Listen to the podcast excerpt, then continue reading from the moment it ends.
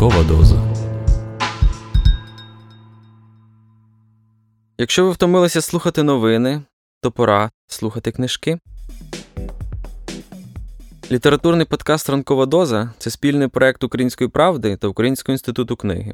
Щоранку, о 8 годині, відомі митці, письменники, політики, блогери та спортсмени розкажуть вам свою улюблену літературну історію. Але будьте обачні, ранкова доза краси викликає залежність.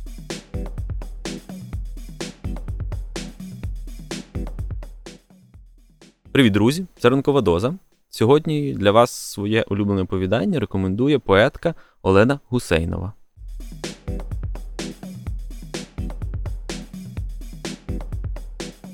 Григор Тютюнник три зозулі з поклоном. Е, історія моя з цим текстом така, що я його не прочитала, вперше я почула.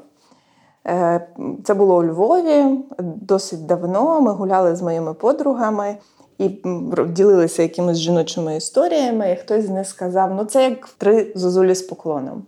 Е, і я сказала, що я не знаю, що вони цитують. І тоді вони так в три голоси мені переповіли це оповідання. Часу це зайняло дуже мало. І я тоді вперше е, зрозуміла, що є такі тексти, які можуть жити як усна традиція. Тобто я знаю, що це написаний текст, надрукований, що його легко знайти е, в інтернеті і.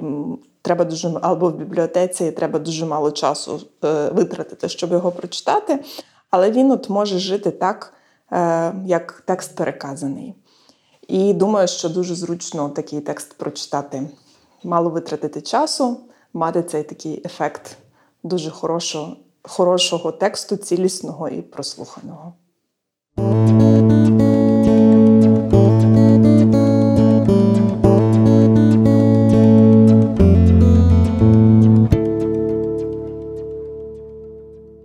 Григір Тютюнник Три зозулі з поклоном.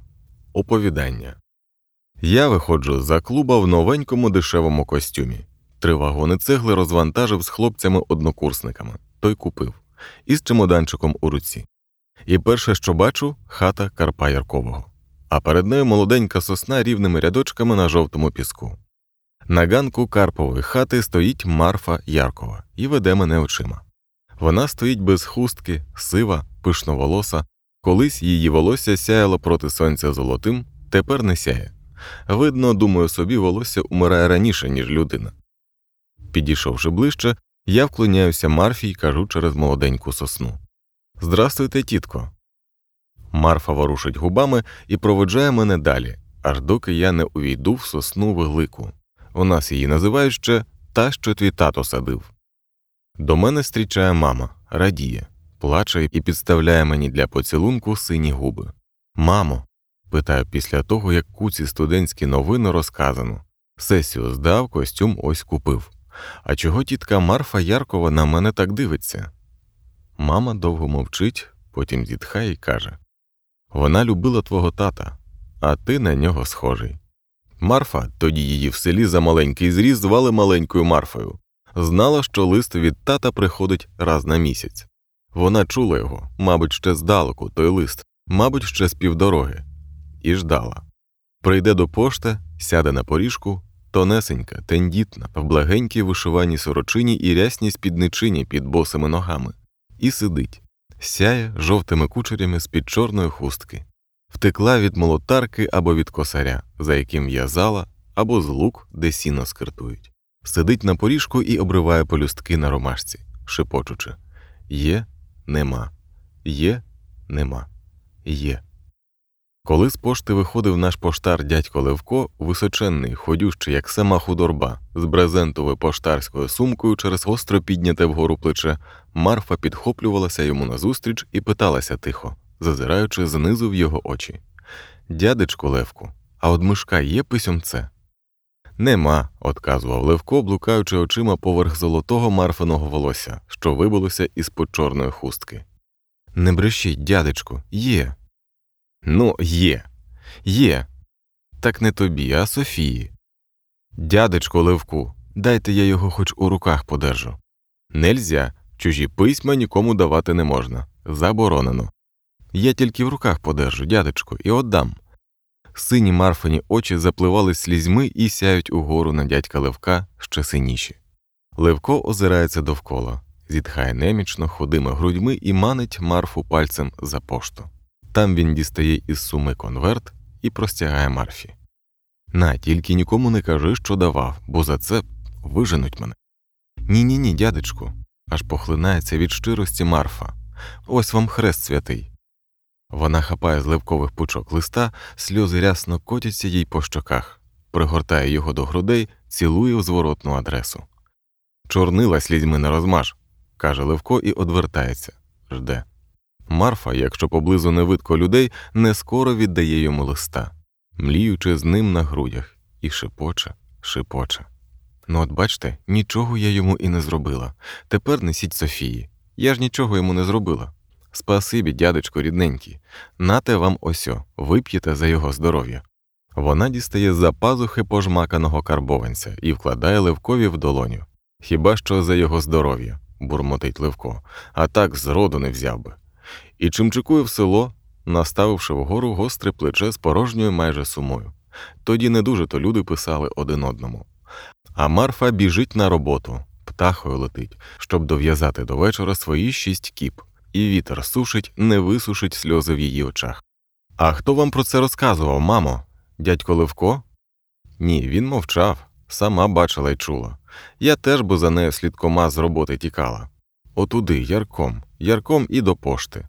Дивлюсь, а вона вже на поріжку сидить, жде. Вона щораз перша вгадувала, коли тато обізветься.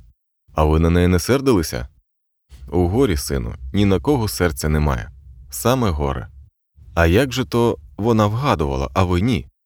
Хто зна, сину? Серце в усіх людей не однакове. В неї таке, бач, а в мене таке. Вона за тата набагато молодша була. Йому 33, а їй 19. Два годочки прожила з Карпом своїм і нажилася на 100. Тато ж він якось і не старів, однаковий зостався і в 20, і в 30 годочків. Сокіл був ставний такий, смуглий, очі такі і печуть чорнющі. Гляне було, просто гляне і все, а в грудях так і потерпне. Може, тому що він рідко піднімав очі, більше долонею їх прикриє і думає про щось. А востаннє, як бачила його, ходила з передачею аж у Ромни, їх туди повезли, то вже не пекли, а тільки голубили такі сумні. Дивиться ними, як з туману. Вони до нас на посиденьки ходили, Карпо і Марфа, щовечора, і гомонимо, бувало, втрьох або співаємо потихеньку. Тато баритоном, а я другий йому помагаю. А Марфа першу веде. Голосок у неї такий був, як і сама вона. Ось ось, наче переломиться. Ну, ловкий. А Карпа хоч викинь. Сидить, у стелю дивиться або в вуса дме, то в один, то в другий розпушує. То я йому галушок миску гарячих, він їсти страх любив. Ложку в руки їж Карпе. І тьопа, як на себе кидає. Ми співаємо, а він вусами пару з миски ловить та сопе так, що каганець на столі як не погасне. Я, каже, картоплю в галушках люблю. Картоплі треба більше кидать у галушки. Товстопикий був, товстоногий і рудий, матінко ти моя, як стара солома. Марфа проти нього перепілочка. Ото гляне було, як він над галушками катується, зітхне посеред пісні й одвернеться, а сльози в очах, наче дві свічечки голубі. До тата. Я ж бачу, а він затулить надбрів'я долонею і співає, або до тебе в колиску всміхається та приколисує легенько. Ти, Михайле, хоч би разочок на неї глянув, бачиш, як вона до тебе світиться. А він, навіщо ж людину мучити, як вона й так мучиться? Очі мамині сухі, голос ані здригнеться, і я чую за ними спогади їй не щемлять їй і не болять. Вони закам'яніли. Кінець.